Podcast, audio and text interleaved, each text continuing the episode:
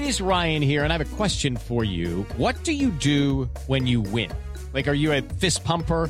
A woohooer, a hand clapper, a high fiver. I kind of like the high five, but if you want to hone in on those winning moves, check out Chumba Casino. At ChumbaCasino.com, choose from hundreds of social casino style games for your chance to redeem serious cash prizes. There are new game releases weekly, plus free daily bonuses. So don't wait. Start having the most fun ever at ChumbaCasino.com. No purchase necessary. VGW. Void were prohibited by law. See terms and conditions. 18 plus.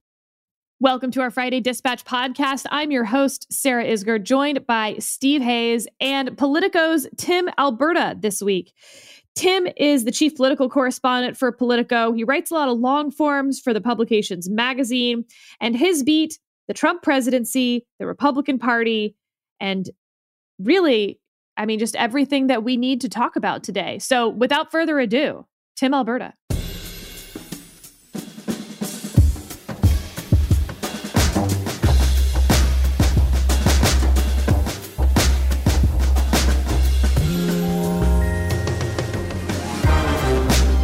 Dive right in. Tim, just so thrilled to have you joining us today. You just had this incredible piece that you wrote for Politico. And look, I love all of your pieces in Politico, and I always find them really informative. The reporting uh, from the ground is, I mean, there's there's no parallel to it out there right now. But this piece was more personal. It felt more emotional. It felt um, I felt that you were writing this from a different place than a lot of your other pieces.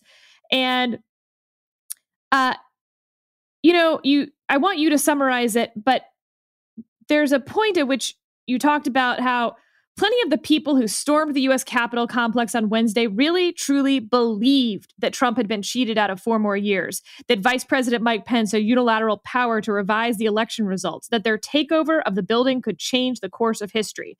I know this because I know several people who were there and several more who plan to go. They bear responsibility for their actions, of course, but the point remains they were conned into coming to DC in the first place, not just by Trump with his compulsive lying, but by the legions of Republicans who refused to counter those lies, believing it couldn't hurt to humor the president and stoke the fires of his base. That, to me, is the paragraph that summarizes January 6th. Yeah, Sarah, and you know, you're right with what you said at the outset. I, I'm just I'm angry, and I think a lot of people are angry, and I'm angry for a lot of reasons. But you know, I'm I'm I'm angry mostly because of the lying and uh, what you just read a moment ago. You know, it's I just think it's it's absolutely contemptible what the president and what high-ranking Republicans in this country and what many conservative media personalities, what they've done over the last nine weeks, it's just it's it's despicable. Um, listen, if if you want to pursue legal avenues to challenge an election result, that's fine, but do it with integrity, do it with grace, do it honestly. What we saw every step of the way was a coordinated and deliberate campaign to deceive the American public. And uh, it was done in ways both, you know, small and large. Um, you know, it's it's Ted Cruz going on Fox News and and lying repeatedly about poll watchers being thrown out of places uh, and saying that no Republican poll watchers had access to to see what was going on, even as the Trump campaign's lawyers were in court the same day saying that yes, we did have our poll watchers in those rooms. Um, and of course, that's a relatively small lie, but it's significant because you're you're you're convincing people who are millions of people watching you on Fox News that that something was foul here. And then there are the big lies, you know, Sidney Powell standing at Republican National Committee headquarters and you know telling the world uh, with the RNC insignia uh, behind her that you know there was an international conspiracy to rig voting machines against the president. And then there's all sorts of lies you know that fall somewhere in between. But at the end of the day where were the the the trusted responsible voices in the Republican Party these last 9 weeks to stand up and say listen no this is nuts right? This is crazy. I voted for the president. I respect the legal challenges, as many of them said, but then they left out the most important part, which was that you guys are lying about all of this other stuff. And it completely delegitimizes not only elect the election process, but the after election process, the transition process. This next president, this next administration coming in, you are doing significant long term damage to the country. And we could we could see it coming in that sense, guys. I mean, just to wrap up my rant here, you go all the way back to September, and the spokesman for the president's reelection campaign, Matt Wolking, he tweeted out in response to a, a, a, a Department of Justice uh, inquiry that was announced into nine ballots being accidentally discarded in Luzerne County, Pennsylvania, uh, at an elections office run by a Republican, and an investigation opened by a DA who was a Republican, and they were transparent about it, reported it the right way, they found out that there was nothing foul about what happened. It was an intern who accidentally threw away some mail, basically. And the DOJ uh, announced that there was an in, this inquiry opened in, in the Central District of Pennsylvania. And Matt Wolking, a spokesman for the president's campaign, came out and tweeted, quote, Democrats are trying to steal the election, unquote. and it only after you know 36 or 48 hours of of just taking a beating from me and some others in the media did this guy finally take that tweet down but only after it had been retweeted and shared hundreds of thousands of times all across the internet and not just twitter but facebook reddit you name it right? And i tweeted at him repeatedly and said this is going to get somebody hurt. This is going to get somebody killed. I mean you can only play with matches so many times before somebody gets burned. And of course, you know, tragically, that's what happened this week. And you had mentioned where were the Republicans who could have said something all along this time? And Steve, that's something you and I have been talking about a lot. Yeah, I mean, you know, this this was one of the things that we were saying in the immediate aftermath of the election when the the standard line from virtually every Republican was the president has a right to this process. The president has a right to the process. And look, as a as a descriptive matter, of course, they were correct, um, and that was always correct. What they didn't do, and I think what they needed to do, and and this is totally consistent with the the points that Tim just made is also say there is no evidence the election was stolen. say that from the outset. Um, and and they not only failed to do that pretty much across the board, they many of them took uh, active steps to amplify the president's craziest allegations, including long after those allegations were uh, those claims were were uh, debunked. Um, you know, we had our fact checkers working overtime, knocking things down almost in real time, not by any any magical formula, but by doing good, solid reporting. Um, and you had people like Ted Cruz. I mean, I think Ted Cruz, the example going on on Fox, as well as you know the many of the Fox News personalities and hosts themselves. Um, you know, last week Sean Hannity gave his show to a guest host uh, who basically went through a series of these outrageous conspiracies um, and and provided them additional oxygen. I mean that it was the sort of conservative media entertainment complex, in addition to Republican elected officials, that so badly misled these rank and file Republicans, grassroots conservatives, and and I think you know set the stage for for what we saw at the Capitol. Tim, let me let me ask you a little bit um, more about sort of where we are now. So we your piece. Uh, let me just first emphasize what Sarah said. If if any of you listening haven't read uh, Tim's piece, we'll put it in the show notes. Please make a point to to go read it. I think it will help you understand this moment. Um, you know, as all of Tim's reporting has done all along. This one in particular, I think, helped you understand this moment better than just about anything that's out there. Um, you know, we're now uh, a couple days after this attempted insurrection, and you had even even after what we saw at the Capitol and the violence and the mobs. You had the president and his top supporters, in some cases, continuing to work to overturn the election. Rudy Giuliani leaving voicemails for Senator Tommy Tuberville uh, an hour before the Senate reconvened, trying to get him to delay this process. Um, it became clear, I think, as you looked at what Giuliani was doing, as you looked at what others were doing, that the the rally on Wednesday morning um, and everything that happened after was part of a plan to delay this process. That's what they were trying to do. And I think if you look at where we are now, it becomes clearer and clearer in hindsight that that you know this was something the president was actively involved in and was trying to do as part of his effort to remain in office. Am I overreading that looking back on it?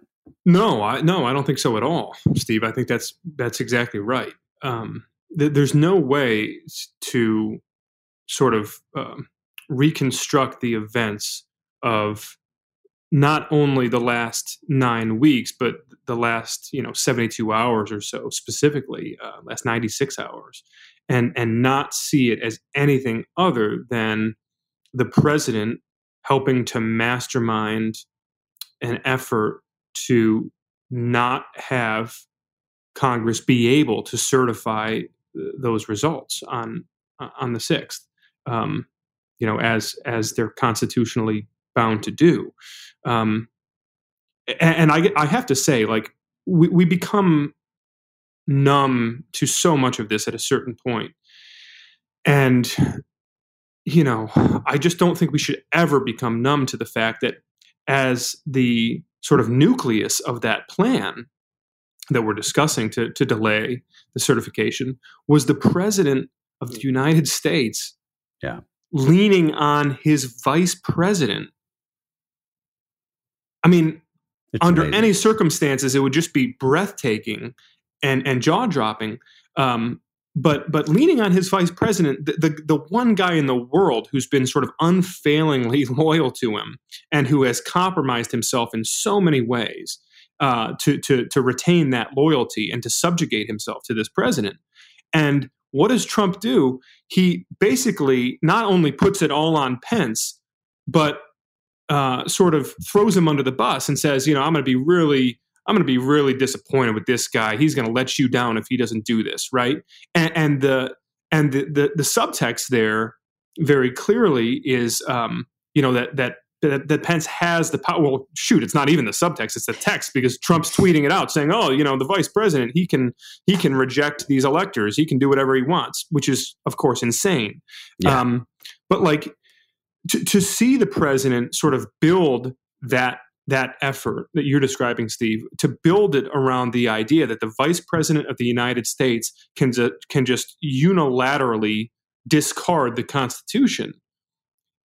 It's just something that I feel like we're going to need some time to process because, again, it, like there's just there's so much deception, there's so much duplicity that we become numb to it in the moment, and obviously you know, the, we're going to be dealing with the events of January 6th for, for a long time in this country. But I, I just personally can't get over that aspect of it, the president's treatment of his vice president in that moment. Well, and there were direct consequences to that. The, the, the, the rioters, the insurrectionists storming the halls of the Capitol were shouting, "Where is Mike Pence? Yes, we want Mike Pence." I mean, they were they were looking for Mike Pence.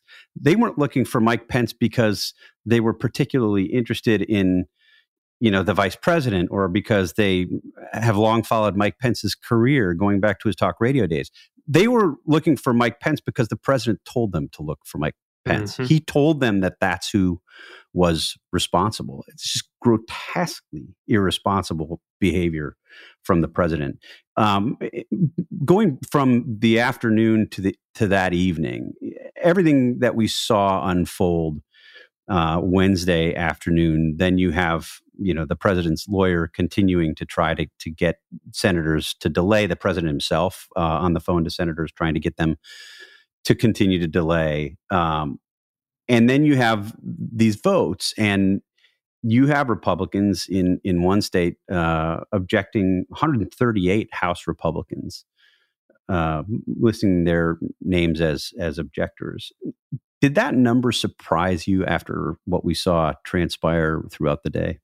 Yeah, a little bit. It did. Um, because look, you know, you, you saw on the Senate side, you saw a significant scale back in the number of senators who were willing to participate, right? You you know, so so just to put this in context, you had two states that were ultimately uh, debated, right? You had Arizona, and you had, which was at the beginning of the roll call when it was all fun and games, and then uh, after all of the chaos in the Capitol, and when they reconvened, a number of the other states that that, that they were planning to have debates over, so um, G- Georgia and Michigan and Wisconsin. Um, I think I might be missing one, but but they withdrew the senators who had been planning to force a debate, uh, including Hawley. They all withdrew, uh, and therefore the House members who were registering their objection, they didn't have any senator to co-sign it, so there was no debate.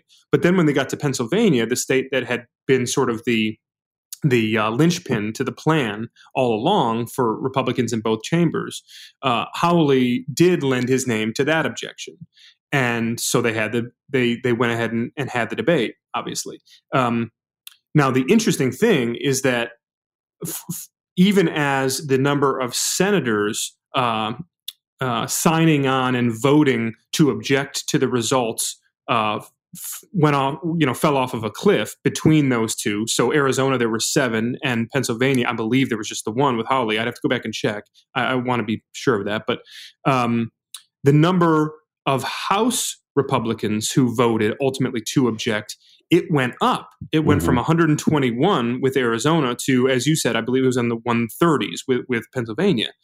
So yeah, I was really surprised actually because you know for for everything that these guys had just witnessed, I mean they've got Capitol Police pointing guns at the doors to the House chamber just a couple of hours earlier, trying to keep terrorists out who want to come in and do God knows what to these people, and they're still just just for political purposes willing to take a vote to basically placate some of those same terrorists? I mean it's just like yeah it's it's kind of astonishing actually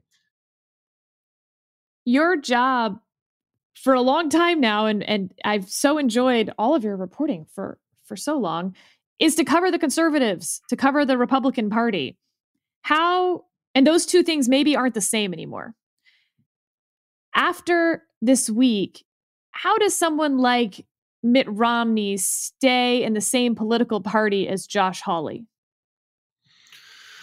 Oh boy that's a good question um And I don't mean that in a sort of, uh, you know, flip it. how can you do that? I mean, no, in a very practical sense. Are we about to see two different parties, or will the sort of Romney Sasses of the current Republican Party identify as independents but caucus differently?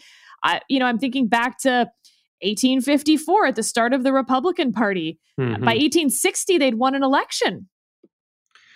Yeah, so Sarah, it's interesting. I mean, because if you were talking to Sasse or Romney right now, I'm quite sure what they would say is that, well, why should I be the one that leaves? Right? This is my, this is this is my party. Um, just because some of these knuckleheads have tried to hijack it, and in some cases have successfully hijacked it, it, it doesn't mean that I should run away. That I should be the one to to cry uncle. Uh, By and, the way, sort of Your use of knucklehead means you actually really have talked to Mitt Romney. Yeah, well, yes, that's uh, that's that's true. Uh, you know, it's a family program. We're trying to keep it clean. Um, you know, if we were going back to the Boehner days, the language would be more colorful. Um, but but you know, and and honestly, it's funny because Sarah, like you could even take it back to the Boehner days, right? I mean, th- there was a real sense of of fracturing and splintering you know 7 8 10 12 years ago in the party uh, at the you know at the end of the bush administration when you started to see the beginnings of and i don't need to you know shamelessly plug my book but this is like a lot of what i was writing about is you could see the beginnings of this fracture. And in many ways you know uh, ted cruz and susan collins like these people aren't from the same planet, much less the same party, right? So, I mean, what really what really do these people have in common other than the letter next to their name? I don't think that this is a new phenomenon. Obviously, it's more, uh, it, it, probably feels a bit more urgent to some folks now, given the events of, of Wednesday. And I, I think you're right. Like it does sort of presents, I, I think, some sort of an existential dilemma for uh, a lot of Republicans, including, you know, not just, I mean, we focus on people in Congress, obviously, but just at the ground level. Like I've talked with some local Republican officials in Michigan in the last couple of days who are like genuinely sort of vexed, like th- they don't know exactly how comfortable they feel operating inside the Republican Party moving forward. Like, and you know, somebody listening to that might say, "Oh gosh, now they're uncomfortable. Like they've been willing to put up with the last four years." Listen, I, I hear that, but at the same time, you have to understand the psychological impact of seeing terrorists storming the U.S. Capitol in the name of Donald J. Trump, right? Like this is yeah. for a lot of right. people just a new thing that they're having to grapple with, and they should have to grapple with it, right? And we shouldn't just mock them and scorn them for having had this revelation when when uh, so I've, I've, been doing some reporting i'm sure you're doing some additional reporting and, and um, looking at what's to come um, you know we at the dispatch had uh, our very first editorial on Wednesday night, Thursday morning, calling for Congress to impeach the president, remove him from, ban him from office forever. Um, you've seen other publications on the center right make similar calls. Wall Street Journal has an editorial out today calling on the president to resign. There are, uh, based on my reporting, there are a, a, couple of different movements. Democrats are all in on impeaching the president. Nobody should be surprised by that. Um, I, I believe there is um, a group of Republicans, both in the House and the Senate, um, who are not only open to impeaching and removing the president, but strongly in favor of impeaching and removing the president. Uh, and there is a separate, um, I don't know if I should call it a group. There's a separate, separate, um, a separate group that is in favor of pushing or approaching the president to resign. I wonder as as we think about what's coming over these next few days, um, what you think of the prospects of that, um, of the former in particular. Is there? We saw 138 House Republicans vote to object. Uh, is it possible that there could be a sizable group of more than a dozen or maybe a couple dozen Republicans who would, in light of what we've seen and having had 48 hours to think about everything, favor impeaching the president, joining with Democrats, if the Democrats are smart and write uh, an article of impeachment that is narrow and something that Republicans could join on to, or is it, or is it just is that is that crazy to think? you know, the the thing is, Steve, my my fear uh, with this entire situation is that uh, every minute that we are removed from the events of Wednesday afternoon, that the the, the sting of it is going to be less intense, and yeah. uh, that a lot of Republicans who on Wednesday afternoon and Wednesday evening who were angry with the president, who were furious with the president, who were disgusted with the president, and who, you know, if articles of impeachment came on the floor that night, would have probably been willing to vote for them. Uh, they will have now had the time and the space to sort of recalibrate politically and and think about the fact that you know their constituents back home are still you know, overwhelmingly supportive of him. Maybe not nearly as supportive as they were 48 hours ago but still you know quite supportive nonetheless so i think it's hard to to imagine any groundswell of republicans suddenly importing, uh, supporting impeachment. Uh, could you see maybe? I mean, look, if this were Vegas, like w- where would you set the over under? I mean, maybe maybe ten of them uh, in the House, but even that would seem like a lot to me. I, I, don't know. I mean, I just at the end of the day, um, y- you know. The easiest out in the world for anyone in this situation is this is to say, look, the, the guy's leaving office in 12 days, right? Um, you know what's what's the point right now and, and of course there are a lot of good answers good, good rejoinders to that you know to that rhetorical question. I was going to say I, I, have got answers. yeah, right. I mean, I, I, think yeah, I think a lot of us would. Um, but you know, that's that that's that's a, a pretty easy out that I think most of these folks would take, even if in their heart of hearts they know that something is deeply wrong here and that he, sh- he that he doesn't deserve to stay in office. I do think that that sort of provides a, just a, a comfortable escape hatch. Let me, Sarah, before I turn it back over to you, let me make a, a brief counter argument, and and you both can tell me uh, if you think I'm crazy. We saw overnight Ted Cruz give an interview to, I think it was a local uh, Texas station, um, in which he criticized the president pretty harshly for his rhetoric on Wednesday, and then claimed to have been uh, a, a, consistent critic of Donald Trump and his rhetoric over the past four years. Setting aside the fact that that's fantasy, um, I take it as very interesting and potentially revealing about the politics of the moment because we know after having covered Ted Cruz, or in Sarah's case, worked for Ted Cruz, he is a, very political um, person. Thinks about politics and positioning. You know, I don't. It's probably not fair to say all the time, but a lot. And he sees in this moment, after having led the the objector crowd, um, peril for his position and his standing, and and now sees that the winds have shifted so much that he's willing to make in public an argument that's, um, you know, inconsistent with inconsistent with his history over the past four years.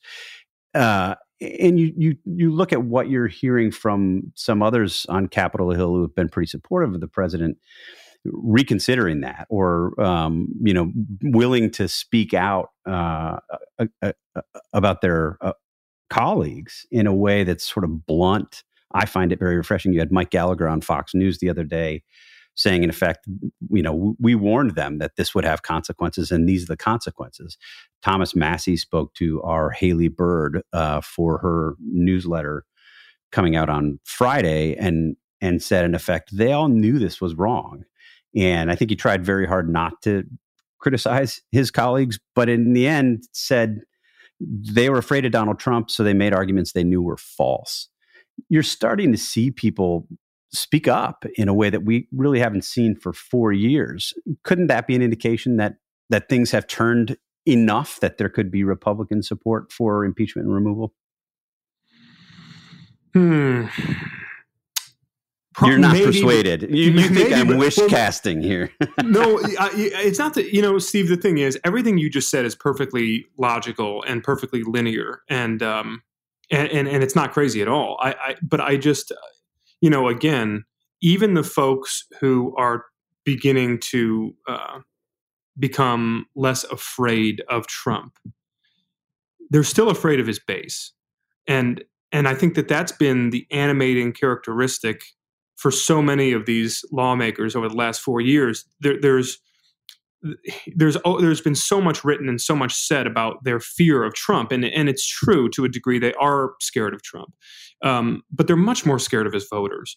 And until these folks have a very very good sense that their voters have, especially in you know deeply Republican areas of the country, that they have turned on the president uh, I don't think they're going to be willing to turn on the president because elected officials are reactionaries. They're not leaders. They're not. They're not going to be the ones trying to sort of uh, change the public's view of Trump. Right? They're looking around right now.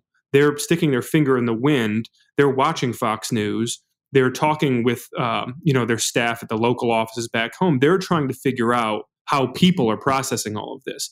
They yeah. know how they feel about it, but they want to know how you know their constituents feel about it before they get over their skis. So, I, I, I mean, look, I wish I was wrong on that, but I just don't think I am. I, would be very surprised to see again some sort of a like. Could you again? Could you see a handful of these folks come out and and uh, and sign on to an impeachment effort? I, I, sure, I, I, think you could see a handful, maybe even more than a handful, maybe a dozen or so. Uh, but that would surprise me, and it would certainly surprise me to see, like I said, any sort of meaningful number, any real groundswell of them come out, because I just think that at the end of the day, they pro- they think that they would probably catch health about it back at, back home, and they're probably right uh, to to to some degree. Even if Trump's lost, you know, 10, 15, 20 points off of his approval number back home, if you're in a you know a, a safely Republican district, that still means the president's got seventy percent approval in your district, right? Like that, you know, the, that's just a risk that a lot of these folks aren't going to be willing to take.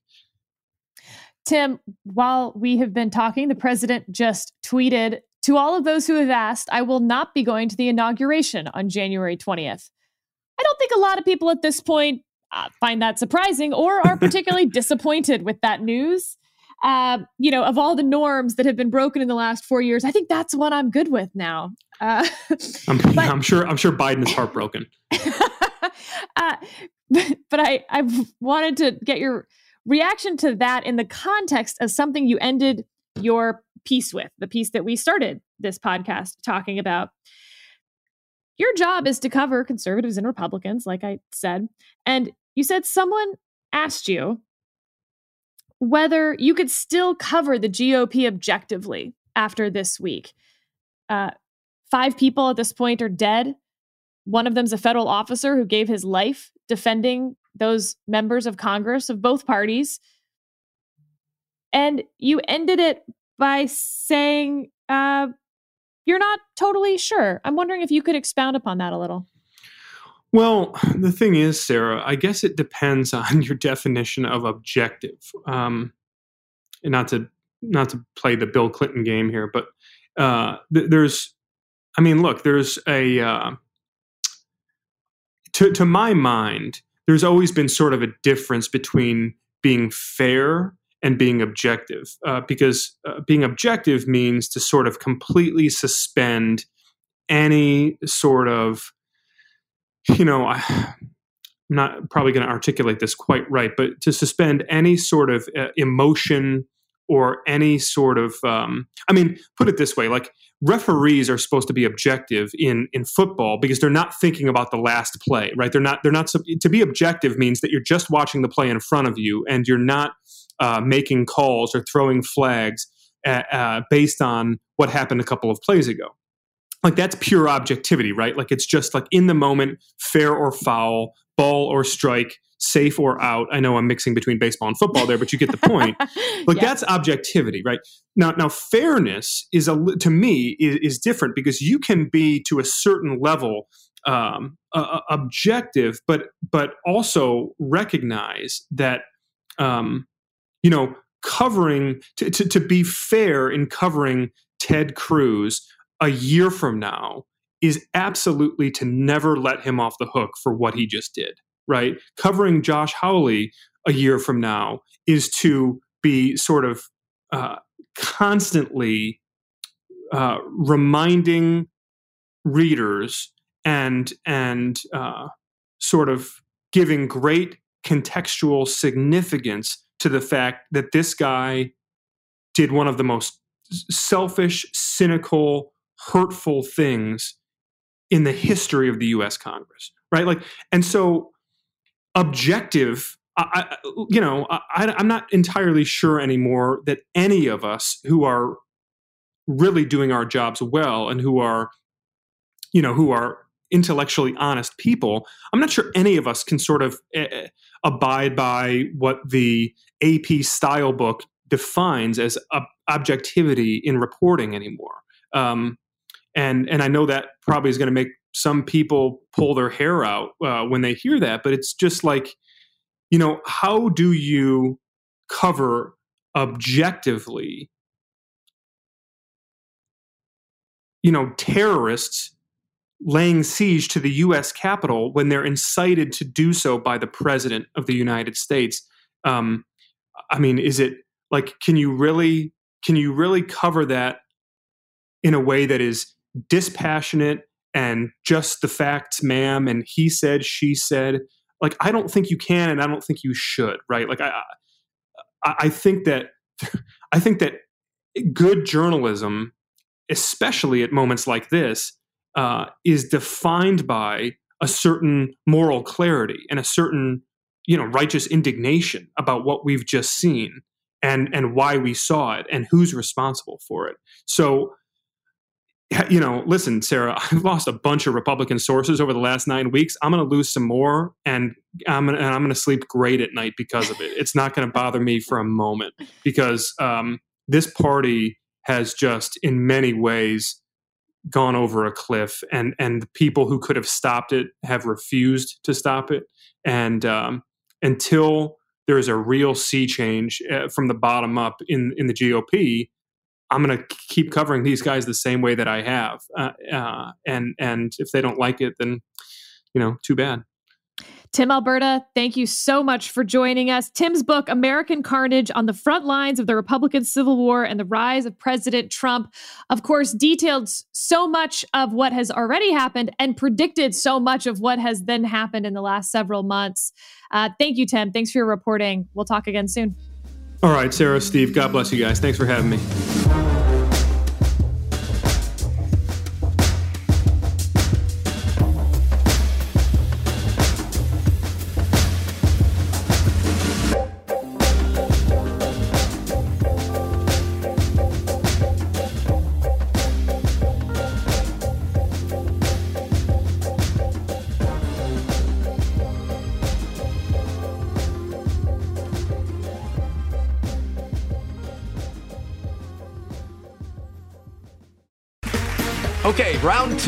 Name something that's not boring. A laundry? Ooh, a book club. Computer solitaire, huh? Ah, oh, sorry, we were looking for Chumba Casino. That's right. ChumbaCasino.com has over 100 casino style games. Join today and play for free for your chance to redeem some serious prizes. ChumbaCasino.com. No purchase necessary. Full prohibited by law. 18 plus terms and conditions apply. See website for details.